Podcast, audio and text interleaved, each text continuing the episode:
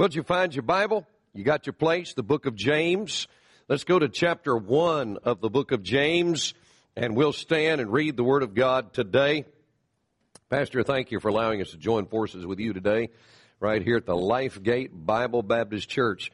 First time your pastor and I have met, other than by email. I look a lot better in email than I do in person, and so we we have met by email, and we're in, we're enjoying our fellowship together. James chapter one, verse one.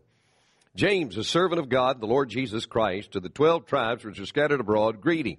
My brethren, count it all joy when you fall into divers temptations, knowing this, that the trying of your faith worketh patience. But let patience have her perfect work, that you may be perfect and entire, wanting nothing. If any of you lack wisdom, let him ask of God that giveth to all men liberally, and upbraideth not, and it shall be given unto him. But let him ask in faith, nothing wavering. For he that wavereth is like the wave of the sea, driven by the wind and tossed. Let not that man think he shall receive anything of the Lord. A double-minded man's unstable in all his ways. Let the brother of low degree rejoice in that he's exalted, but the rich in that he's made low because of the flower of the grass, he shall pass away. The sun is no sooner risen with a burning heat, but it withereth the grass, and the flower thereof falleth, and the grace of the fashion of it perisheth. So also shall the rich man fade away in his ways. Blessed, verse 12, is the man that endureth temptation, for when he is tried, he shall receive the crown of life which the Lord hath promised to them that love him. How many of you have ever had any trouble at all in your life? Would you raise your hand with mine? Okay, the message is for you because we're going to talk about triumphing over your trouble. If you have never had any trouble, you're either not here or you're living in a coma. That must be the way you live because all of us face trouble and trials every single day. So today we're going to find out how to be a victor instead of a victim. And uh, we'll see that in just a moment. Thank you very much. You may be seated. We'll pray together. Heavenly Father, we enter your gates with thanksgiving, your courts with praise. We thank you for the privilege to be at Life Gate. We pray today that we'll take spiritual steps. We'll be glad we took when we meet you one day face to face, and we'll give you all the praise and the glory in Jesus' name. Amen. How do you face life's testing times? Those daily pop quizzes and then the ultimate exams. A pop quiz may be you woke up with a cold or a headache. You had a small collision on the way to work. You couldn't get by the world's longest train or you've just simply gone through something that's frustrating you. A big exam might be a total collision. Could be being notified that you have a terminal illness. It may be the fact that you lost your job. Everybody faces tough times. The question is, what do you do when those tough times come? In the book of James, the half brother of Jesus shows us how to be an overcomer and not be overcome. James, interestingly enough, was not saved, though he was the half brother Jesus, until after the resurrection. Can you imagine growing up with a perfect brother? Now, some of you were told your brother or sister was perfect, but you knew better. But with Jesus, he never did wrong, yet he didn't believe. James didn't believe until after the resurrection. He goes, uh, as soon as he gets saved, he takes off. God uses him as a major leader. He writes to the 12 tribes or those who have been saved by the grace of God from a Jewish background who've been scattered and slandered and some of their friends have been slaughtered because Claudius has a new persecution and it is really a major challenge to them. So what he does is he explains to us how to face life's testing times. Let's pick up our reading down in verse number two and notice the Bible says, My brethren, count it all joy when You've fallen to divers or multicolored temptations. Now, you're going to find the word temptation used a number of times in James chapter 1. In James 1 through 12, the word temptation carries the idea of a trial. When you get to verse 13, it's exactly what some of you are thinking. It's an enticement to do evil. Here's the bottom line. If you don't respond right to your trials, they will become temptations. So you've got to learn how to overcome and conquer or you will be conquered. Let me tell you the difference. God sends trials to develop us. Satan sends temptations to destroy us. If you understand how to respond to the trials and the tough times that come your way, they won't become temptations. you will be increased and strengthened and you won't be destroyed. But notice, first of all, the reality of trials. My brethren, count it all joy when. It doesn't say if you fall into divers temptations. As sure as you breathe air, trials are definite. Job 14:1 Man born of woman is a few days and full of trouble. 1 Peter 4 and verse 12, Beloved, think it not strange concerning the fiery trials which are sent to try you, as though some strange thing happened. If the only time you're happy in life is when everything is going your way, prepare to be miserable most of your life. Because trials are coming. John 16, 33. In the world you shall have tribulation. But be of good cheer. I've overcome the world.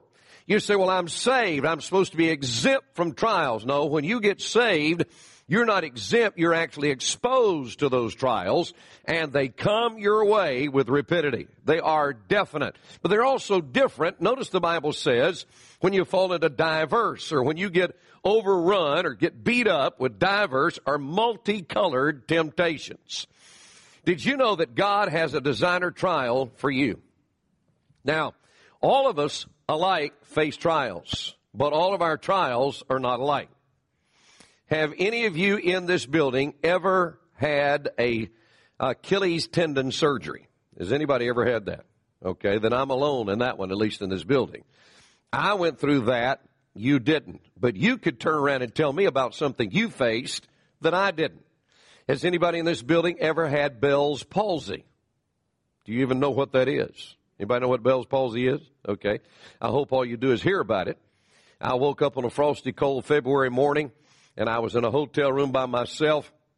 My wife couldn't go on that trip and I went to take a shower and as I passed by the mirror, this side of my face had pulled down. That'll scare you. Of course, my face scares me every morning anyway, but that'll really scare you. And I realized that something was wrong by the time the doctor did all the diagnosis. I was going through a, a, trial called Bell's palsy. Now, I've had two things happen to me that's never happened to you, but you could tell me about things that have come your way that were designer that you had to face, I've never had to face. Uh, Brother Clifford was giving me his testimony that he was diagnosed with MS and the right, hand, right part of his side was semi-paralyzed. And he went through a trial. Now, since that time, God has delivered him and put him back on top. He was telling me about a, um, uh, I think the thing was called Twice Through the Valley, the book was called. And this lady had her husband as they touched down coming back from China in the United States and he was on his way back from the airport. He dropped dead of a heart attack. Well, it wasn't too long later till she uh, had a son and a daughter that were killed in an automobile accident. So in short order, she buried three loved ones. People go through trials. Everybody faces them. So the Bible teaches the reality of trials. They're definite and they're different. But then the Bible teaches the reason for trials. Look at the Bible. It says in verse 3, knowing this, that the trying of your faith works patience. You can be certain about this that over the over every one of the trials that you go through, over the door jamb reads uh, put there for a purpose by God. God planned this out. Now, what is God going to do when we go through tough times? How are we going to respond to them? Well, the first thing we need to understand is trials can make me patient. Now, the word patient in verse number three does not mean necessarily, okay, I'm just kind of putting up with this. It carries the idea of enduring. Enduring and going through those kind of things. And we're all going to face trials. You're going to have to decide if you're going to learn your lesson the first time or if you want to keep repeating class. Did you ever fail a class in school? Don't raise your hand. You don't have to confess your sin today. Well, it, it, they, they make you repeat it until you get it right. Now here's what God does.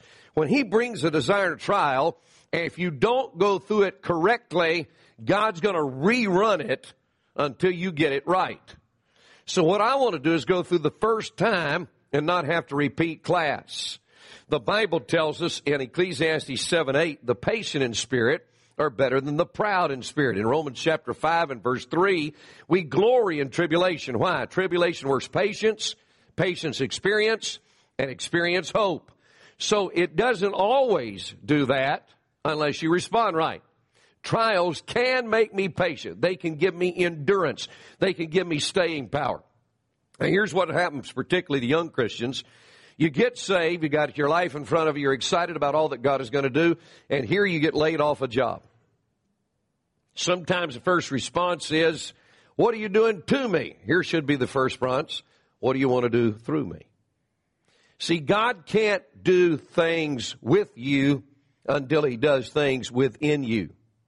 And so He's developing staying power. He's developing strength in the inner man. So trials can make me patient. But trials can also make me perfect. Look down in verse number four, four. He said, let or allow patience to have her perfect or perfecting work that you may be perfect and entire, wanting nothing. Now, the word perfect in this passage of scripture does not mean sinless. When you get saved, you're not sinless till you get to heaven, but somebody said you ought to sin less since you're going to heaven. But what God is saying is this, I want to allow you to go through these trials so they can give you staying power and so they can give you stretching power. I not only want to strengthen you for the battle, but I want to stretch you. Have you ever used a rubber band? A rubber band basically is worthless in a drawer. They don't talk to you. They don't get out and assist you. But when you need something to stretch and hold something else together, they're quite valuable. The more you're strengthened in the inner man and stretched as a born again believer, the more valuable you are to God in His service. Now, I don't know about you, but if I'm going to go through something, it's always nice to know there's a reason for going through it. So first of all, he shows us the reality of trials.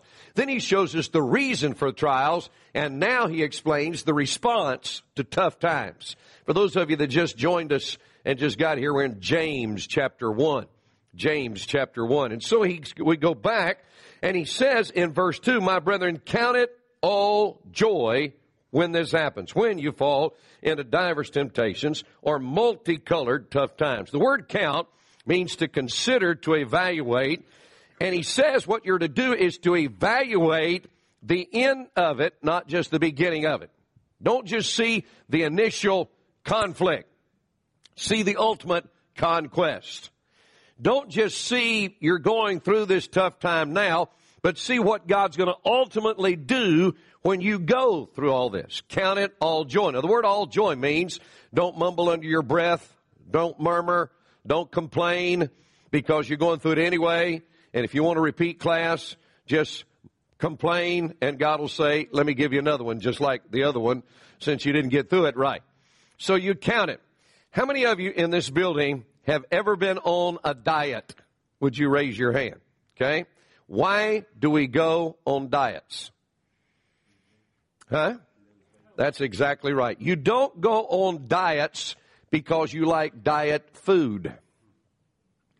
Now, I don't know what kind of diets you have in Ireland, but the ones in America are all bad, trust me. There's not a good diet over there. Um, I happen to like donuts, pastries. Uh, I have been looking for those that were all protein pastries, but there is no such one. Uh, in, in America, we have a thing called Krispy Kreme donuts. Let me explain what they are. It's called glazed manna. That's what that is. And the definition of a balanced diet is a donut in each hand. That's a balanced diet. Uh, I heard about a guy that went on two diets. He said he could not get enough to eat on ones. he went on two. Why do we go on a diet? Because there's the before shot and the after shot. Before, afterwards. What do we want? We want to look like the after shot, not the before shot. So when you're eating salads with no salad dressing, when you're drinking diet drinks or just water. Why are you doing that? You're counting it and you're evaluating so you can get to the other side. Job put it this way in chapter 23 and verse 10. You remember he lost his family. He lost his farm and his flocks and he lost his friends and he lost his flesh was being assaulted. He lost all that. But he said, when he hath tried me, when? I shall come forth as gold. What was he doing? He was looking at the end of it. Now I'm going to tell you, if all you do is see the beginning of it, you won't get through it. But if you'll see the end of it and what God's doing, God is stretching you, God's strengthening you, and if you look at the end of it, you can get through it. When he hath tried me, I shall come forth as gold. I travel all over the world.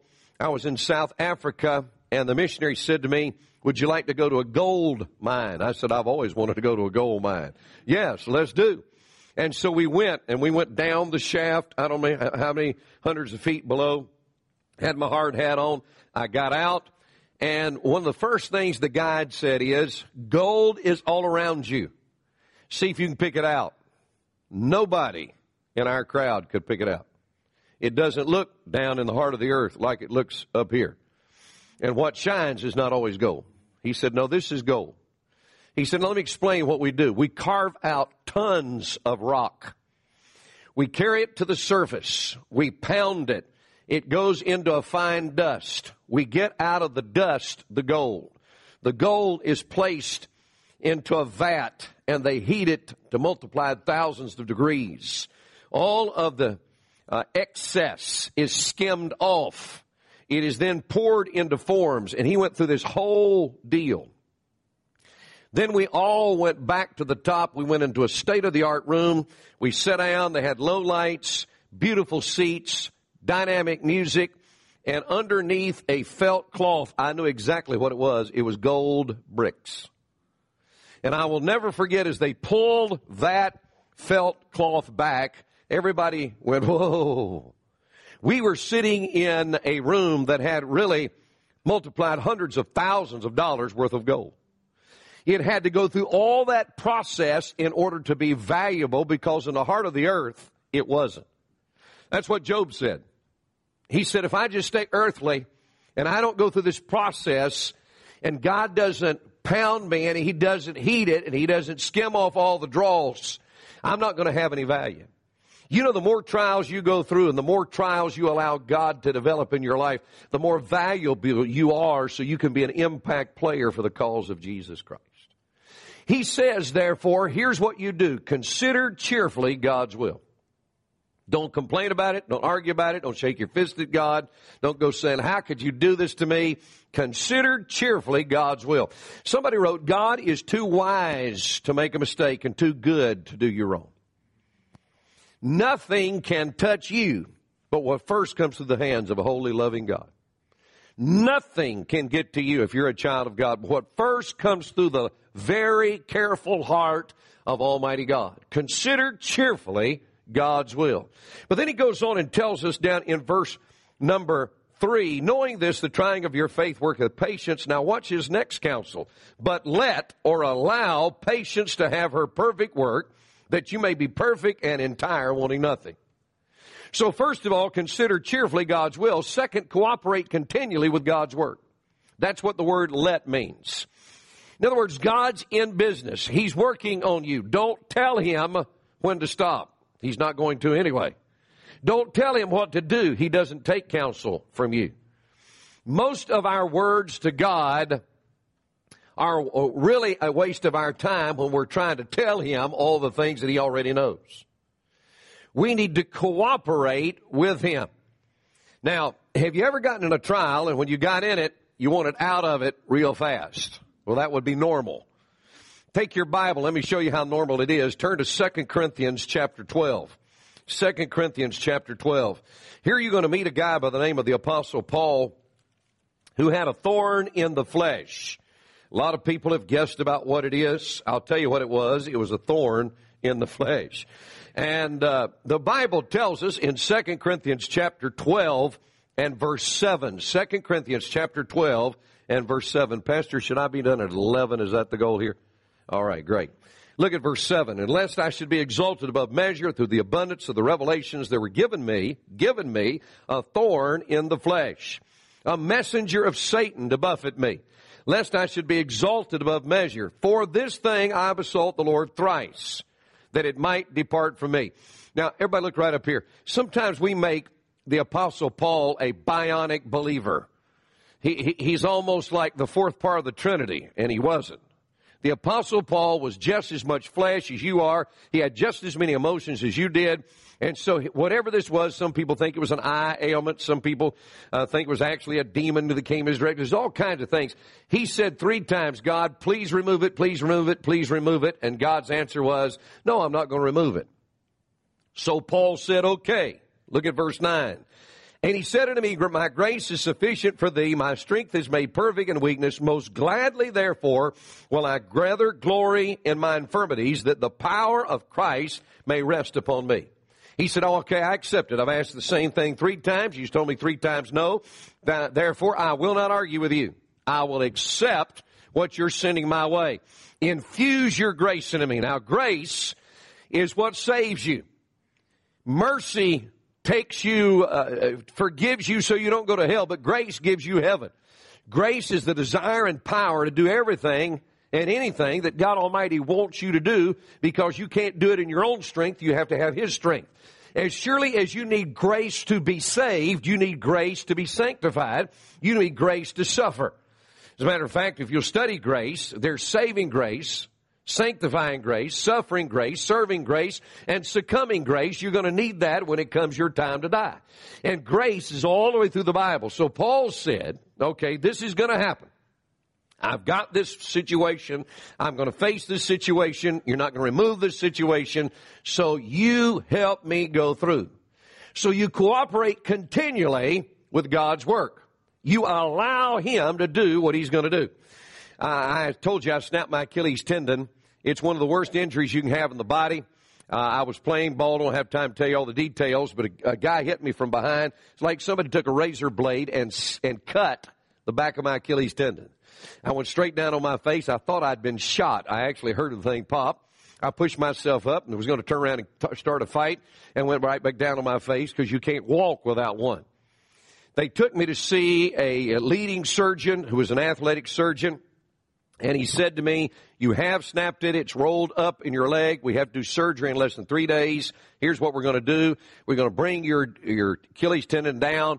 We're going to tie it off with an, an assistant, uh, uh, with another part of the tendon. And he says, now you'll have to cooperate with me. And he said, if you will, I'll give you 97% return on your Achilles tendon. He asked me early on, will you cooperate with me? I thought, what other alternative do I have? I cannot do surgery myself. And so, uh, I mean, why, why is he asking me? Well, I found out it wasn't the initial, it was what you go through. Uh, the last thing I remember before surgery, I'm pretty hyper, and and uh, whatever they gave me didn't knock me out. And so I'm laying, getting ready to have surgery, and talking to the two surgeons and the nurses, and cutting jokes and all this other kind of stuff. And I said, if y'all could do me a favor, I'm an evangelist, travel all over the world. If you could give me just a little boot and put one of those little uh, oval things on there, I'd really appreciate. And last thing I remember, they were all laughing. That I remember. When I woke up, I found out while they were all laughing. I had a cast not on my ankle; it was all the way up to my hip. I was almost in semi traction and it took me almost 40 minutes just to get myself in a place where I could not sweat and be in pain. I no sooner got it in place than the doctor walked in and he said, What'd you move that for? Ah, put it right back. I got up and he said, Are you going to cooperate with me? Every time I went to see him, he asked me the same thing Are you going to cooperate with me? I got to where I would go into the doctor's office and sit down and say, I'm going to cooperate with you. Because he kept asking me. Well, I can get back out and jog today because I did what he told me to do. God, right now, to some of you saying, Are you going to cooperate with me? Are you going to shake your fist at me and stop going to church? Are you going to quit reading your Bible? Are you going to stop praying? Are you going to cooperate with me? It's interesting that crisis time in our life, we always need God, but you need God more in a crisis time than you don't. And many people turn on Him instead of turn to Him in a crisis time. So what does he say? Number one, consider cheerfully God's will. Number two, he says cooperate continually with God's work. And then he says, down in this verse, we go back to James chapter 1, he tells us in verse 5 these words. He said, if you lack wisdom, if any of you lack wisdom, let him ask of God that giveth to all men liberally and upbraideth not, and it shall be given unto him. Cooperate continually, and then call confidently for God's wisdom. Somebody said, when life knocks you off your feet, you're in a great position to pray. One of the reasons God sends trials your way is because if everything was going our way, most time we don't pray. You ever notice you pray more in a trial than you do in a triumph? Have you ever noticed that when things are going tough for you, you spend more time talking to God than when things are going always for you? It's just as normal as it can possibly be. So he says, now, you ask, but you ask in faith. Without faith, it's impossible to please God. You don't say, okay, God, I need to know why I'm going through this, but I know you're not going to answer me. Well, he won't. As your faith, so be it unto you. Jeremiah 33, 3 says, Call on me and I'll answer thee and show thee great and mighty things which thou knowest not. Mark 11, 22 says, Have faith in God. Mark 11, 24 says, Therefore, whatsoever things you desire when you pray, believe ye shall receive them and ye shall have them. So what you're doing is you're saying, all right, I'm going through this, tri- this trial.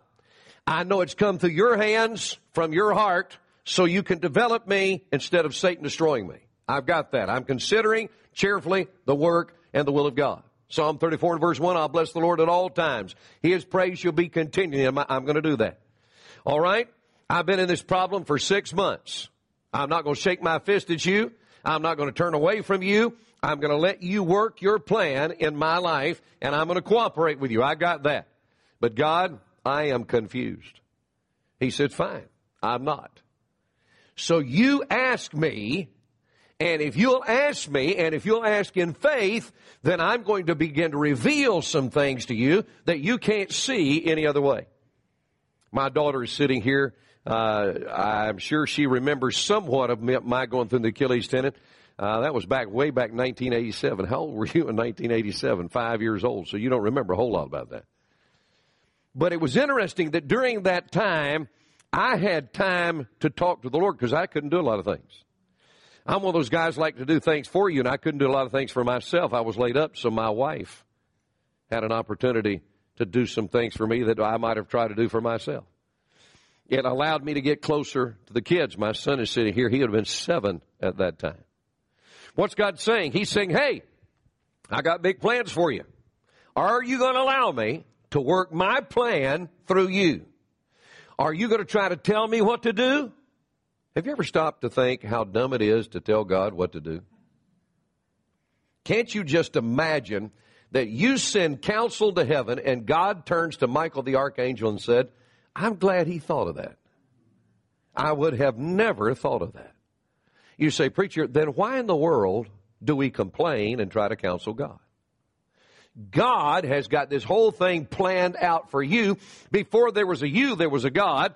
Before you came on the planet, God had a plan for you. The question is, are you going to allow a loving, wise, awesome, powerful God to work His plan through you and for you so that you can be better for the cause of Jesus Christ and touch more people's lives?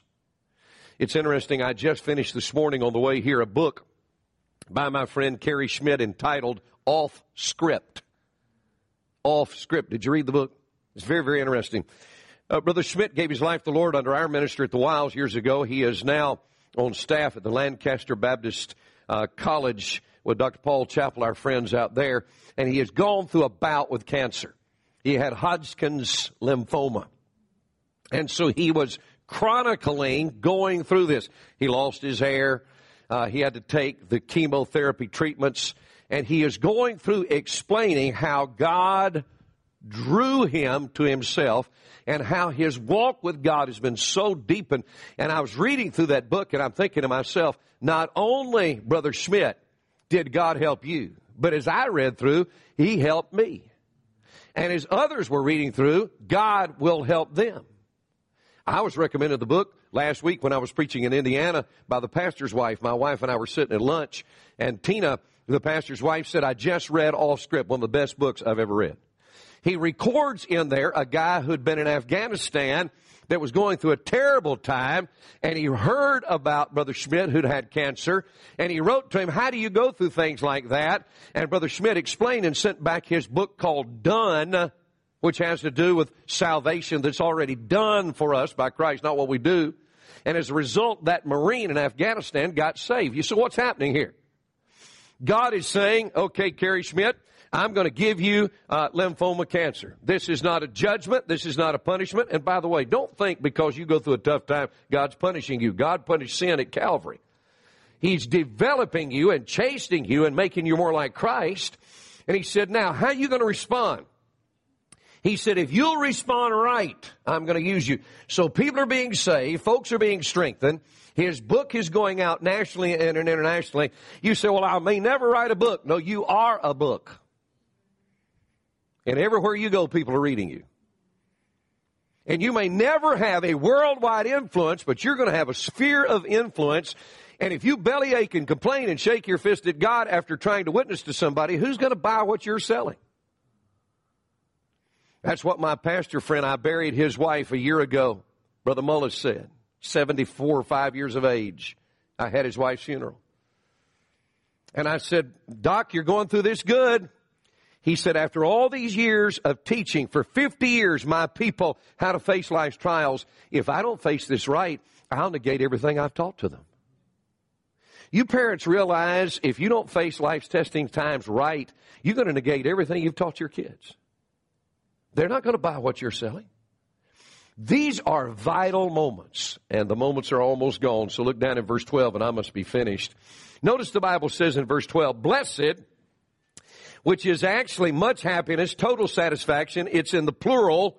Let me give it to you from, uh, from a Southern American, okay? It means, woo! Blessed is the man that endures temptation.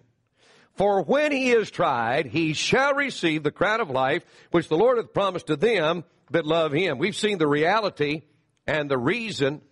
We've seen the response. Notice the rewards for trials, and they're more than one. But first of all, you get an earthly reward. Preacher, what do you mean? Well, the Bible says the desire accomplished is sweet to the soul. I was in construction uh, actually, I was working for a guy that was in construction. I was called the gopher.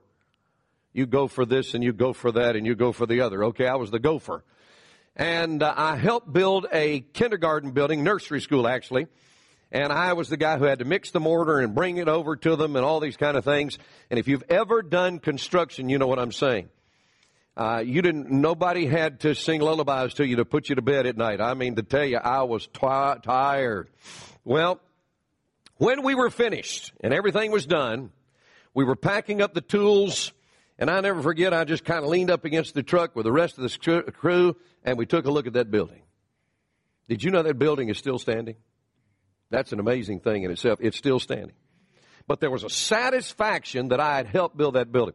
After I married this little lady over here, her name is Regina, and after I'd married her, every time we would go back to my hometown, I would drive her by that building. I would say, you see that? Yes. That's the same building you told me you built the last time we were here.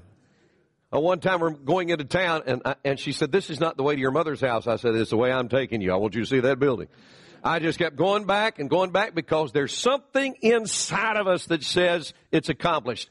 You know, when you grow up spiritually and you're no longer sucking your thumb like a little baby, but you're actually growing in grace and you've been strengthened and stretched there's something on the inside that says, yes, thank you.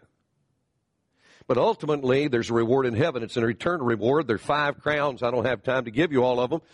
But he said, Blessed is the man that endures trials, for when he's tried, he shall receive the crown of life. So there is a crown for going through suffering without complaining, belly aching, and giving God a headache. If you indeed go through it His way for His glory, ultimately you will go to the other side and God will give you an honor that you can't get any other way. Now you're going through trials. Everybody's going. You're just going to have to decide how you're going. If you want to be a loser in life and a loser on the other side, just shake your fist at God. If you want to be a winner here and a winner on the other side, have faith in God.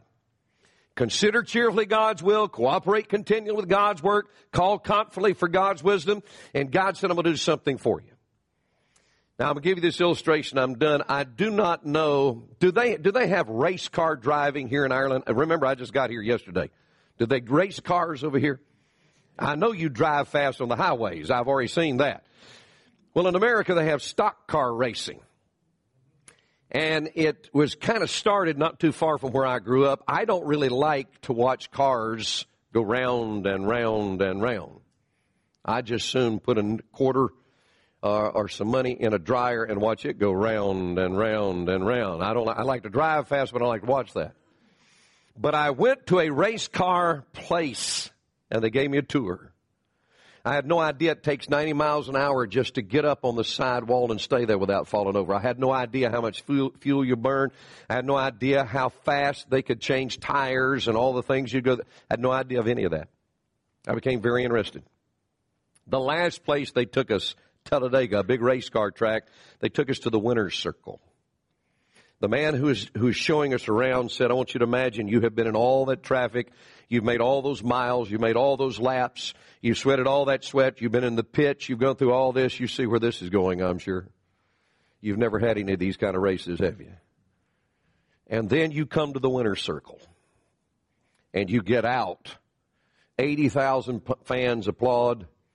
They give you that gold cup. You get that big check and they go through the whole deal. While he was describing that, I was over there. Because if you go through life's temptations, trials, for His glory to honor Him. When you get to the other side and Jesus looks at you and says, Well done, thou good and faithful servant. Enter into the joy of thy Lord. It will be worth it all at that time. Can I get an amen? Let's stand. We'll pray together. We thank you, Lord, today for the word of the living God and the God who's alive. I do not know what people are going through, but I pray that we'll not just go through them, but we'll go to you. And we'll consider cheerfully God's will and we'll cooperate, continue with God's work, and we'll call confidently for God's wisdom so that we'll be a winner and not a loser. Speak to our hearts and our lives. Get us ready for the next session. May we walk in the Spirit with the Lord Jesus Christ.